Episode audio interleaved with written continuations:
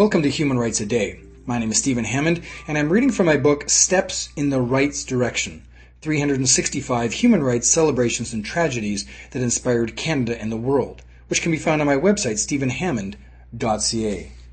On February the 3rd, 1960, the British Prime Minister spoke of winds of change in Africa. On February the 3rd, 1960, when British Prime Minister Harold Macmillan addressed the Houses of Parliament in South Africa, he said, winds of change were blowing through the continent. This got a rather chilly response from the white minority rulers of South Africa at the time. After all, he seemed to be suggesting that blacks be allowed to run their own affairs, if not their own countries.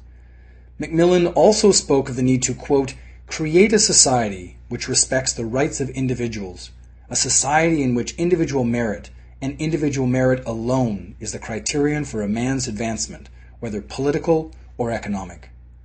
South Africa's Prime Minister, Dr. Verwoerd, responded, quote, We are the people who brought civilization to Africa. To do justice in Africa means not only being just to the black man of Africa, but also to the white man of Africa. Although it would be another 30 years before blacks were given the vote and the control of their own country, Macmillan was the first of his power and stature to make such comments.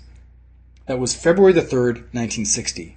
If you'd like to hear a human rights story each day, be sure to click on the subscribe button. I'll tell you another story tomorrow, and for more information on human rights, go to my website, stephenhammond.ca.